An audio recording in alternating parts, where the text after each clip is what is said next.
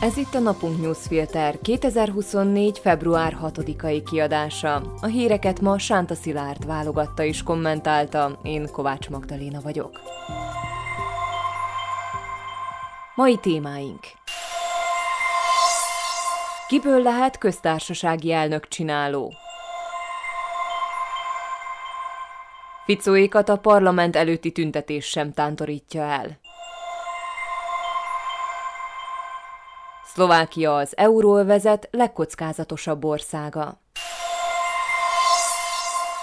Másfél hónap választ el a köztársasági elnök választás első fordulójától.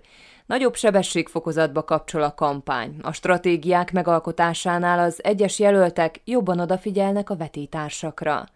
Az esélyekről, lehetőségekről és buktatókról adott nagy interjút Martin Szlossziarik, a Fókusz közvéleménykutató ügynökség igazgatója. Az újságíró jól építette fel a kérdéseket, az interjú alany okosan válaszolgatott, ennek ellenére hiányérzetünk van. Miközben az államfőválasztás meg annyi aspektusát és a sokféle szavazó viselkedési mintázatait körbejárták, a szlovákiai magyaroknak egy fél mondat sem jutott.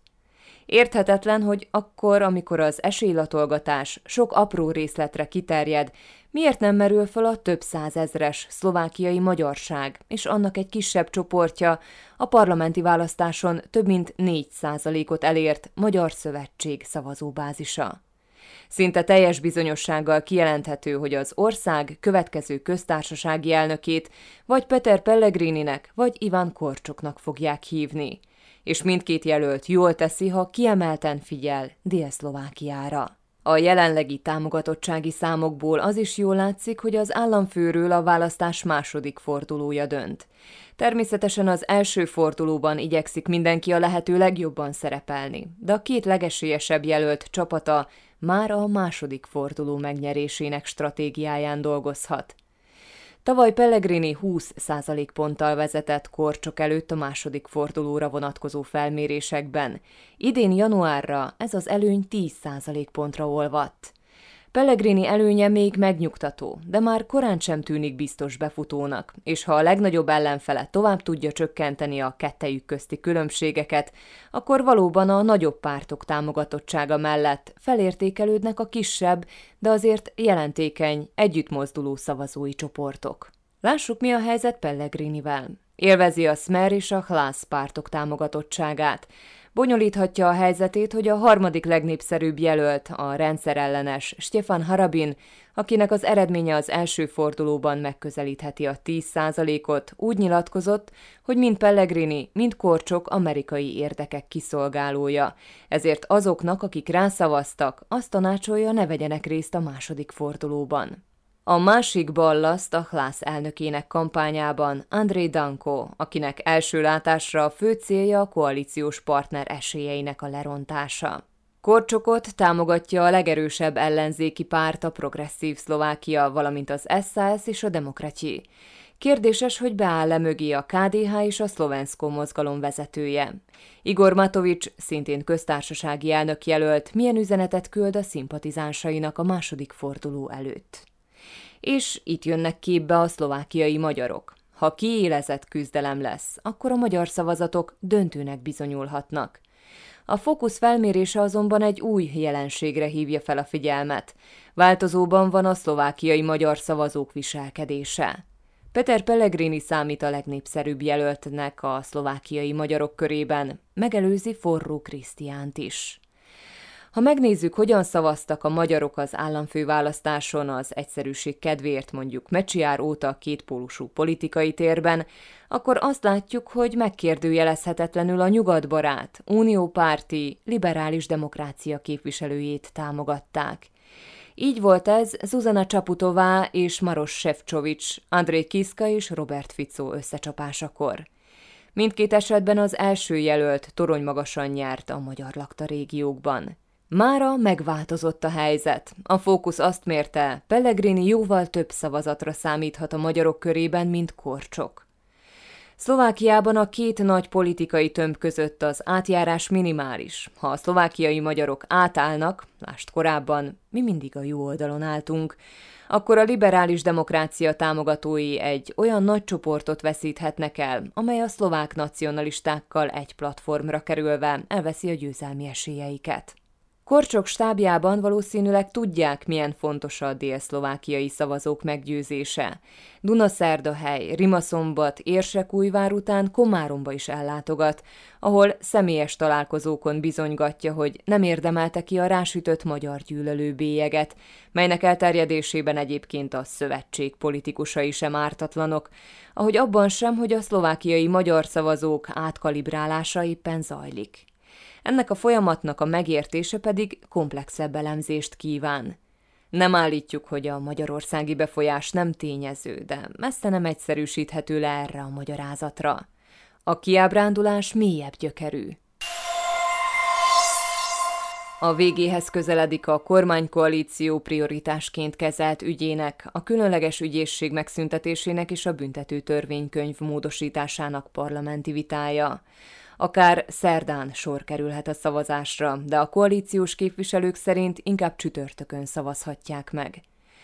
Az ellenzéki képviselőknek december 22-e óta sikerült elhúzni a tervezet elfogadását.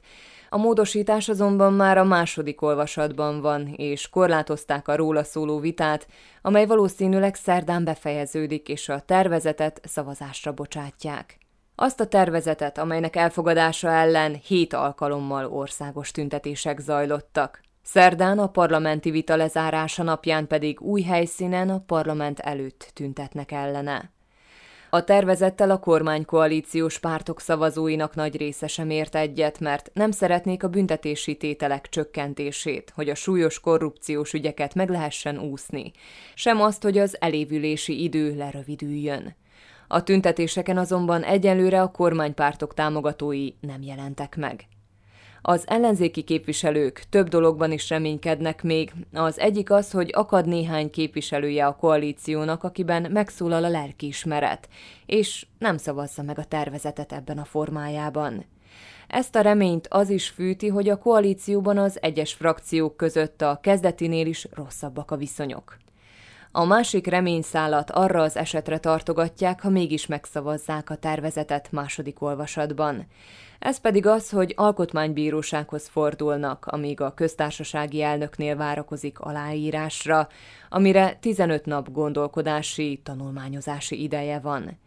Ezzel az ellenzék azt próbálná meg elérni, hogy ne legyen hatályos a törvény egyetlen napra sem, mert akkor a folyamatban lévő ügyek elévülnének az új tervezet szerint.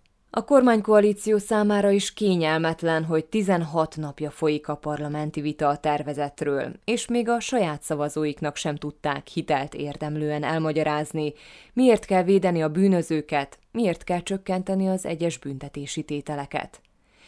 Ismerve a kormánypárti képviselők előéletét és erkölcsi nívóját, egy kicsit meglepő az ellenzék bizakodása abban, hogy megszólal bennük a lelkiismeret, vagy meghatódnak a tüntető tömegtől. Inkább arra számíthatunk, hogy fapofával megnyomják a szavazógombot, csak legyenek már túl rajta, mert a miniszterelnök olyan nagyon szeretné. Ladislao Kamenyicki pénzügyminiszter megígérte, hogy fokozatosan csökkenteni fogják a költségvetési hiányt, amely jelenleg a GDP 6%-a. A csökkentés mértéke el fogja érni az évi 1% pontot. A pénzügyminiszter a Bloombergnek azt mondta, hogy bizonyítani szeretnék, elkötelezettek a konszolidáció mellett. Az üzenetet a befektetőknek szánta, akik azért hűvös pénzügyi racionalitással fogadják a Ficó kormány pénztárosának az ígéreteit. Ígéretből nincs hiány, csak hogy a költségvetési számok egyelőre nem mutatják, hogyan teljesíthetők az ilyen fogadkozások, amelyek akkor hangzanak el, amikor az állam épp kötvényt bocsát ki, és pénzre van szüksége a piacokról. A kormány képtelen visszafogni a kiadásokat, ezért előbb-utóbb olyan népszerűtlen intézkedések bevezetésére kényszerül, mint az egyes adótípusok emelése, beleértve az áfa kulcs emelését is, ami a legszegényebb rétegnek jelenteni a legnagyobb érvágást. A pénzügyminiszter kijelentette, hogy az energiakompenzáción spórolnak jövőre, csak hogy a 2025-ös költségvetés nem is számol már ilyen támogatással. A befektetők alacsony bizalmi indexéről tanúskodnak az euróvezetben tett összehasonlítások. A két éves kötvényeket 3,26 század, a négy éveseket 3,1 százalékos hozammal tudta értékesíteni a szlovák állam. A két éves kötvény még az euróvezetben legkockázatosabb Olaszországnál is magasabb kamaton zárt, ezzel pedig a piac beárazta a kockázatokat Szlovákiában. Az államnak 10 milliárd euróra lesz idén szüksége, hogy törlesse az adósságait, ezért további kötvénykibocsátások jönnek, és ha nem kezd el a kormány konkrét intézkedéseket hozni a hangzatos ígéretek helyett, akkor a piac beárazza majd a már most is nagy hozammal értékesíthető kötvényeket.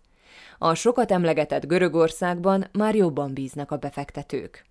A kormány szavazóit mindeddig nem érdekelték az ország gazdasági problémái és az első száz nap látszat intézkedései. Az üzenet a piacokról világos, nincs több felelőtlen osztogatás. Ami fenyeget, az az, hogy az ország nem tudja finanszírozni az adósságát a piacról. A másik forgatókönyv, hogy csak nagyon magas kamatok mellett képes rá, ami szintén a csőd felé vezető út. Hírek egy mondatban. Új családi tanácsadó központ nyílt Érsekújvárban. A létesítmény egy országos kísérleti projekt része. Egyéneknek, pároknak és családoknak nyújtanak itt ingyenes tanácsadást és pszichológiai segítséget. Érsekújvár egyike az ország öt városának, ahol ilyen központot hoztak létre. A MOL megvásárolta az Újpest foci csapatát. A tranzakcióról már egy ideje suttogtak focis körökben, de így is meglepetést keltett a február 6-ai bejelentés, amely szerint megszületett a megállapodás a MOL vagyonkezelő ZRT és az Újpest 1885 futballklub Kft. tulajdonosa között. A Magyar Fotóművészek Világszövetségének vándorkiállítása nyílik meg a Füleki Városi Honismereti Múzeum galériájában. A kiállítás anyagát a szövetség 23. fotópályázatának képeiből állították össze. A kiállítás megnyitó február 9-én lesz, a tárlat március 10-ig látogatható. Petícióval követelik a második vágány kiépítését a Pozsony-Komárom vasúti vonalon. A kezdeményezője Marek Lackovics, parlamenti képviselő, Vörösmajor község korábbi polgármestere, aki azzal érvel, hogy évek óta egyetlen centet sem fordítottak erre a szakaszra, holott az utasok száma évi 1 millióról 4 millióra emelkedett. Donald Trump volt amerikai elnöknek, nincs mentelmi joga. Vádat lehet emelni ellene a 2020-as választások eredményeinek eltörlésére irányuló kísérlet miatt, mondta ki kedden egy szövetségi fellebbviteli bíróság. Gabriela Matecsna volt földművelési miniszter lett a Környezetvédelmi Minisztérium harmadik államtitkára. Emellett Katarina Roszkoványi az igazságügyi tárca harmadik államtitkára, Martin Vojtasovicsot pedig védelmi államtitkárnak nevezte ki keddi ülésén a kormány. Február 7-től adnak ki választói igazolványt az önkormányzatok a közvetlen államfőválasztásra. Felmutatásával az ország bármelyik szavazóhelyiségében lehet szavazni. Igazolványt személyesen és e-mailben is lehet kérni. A mai napunk newsfilter híreit válogatta és kommentálta Sánta Szilárd. Én Kovács Magdaléna vagyok, a Viszonthallásra holnap.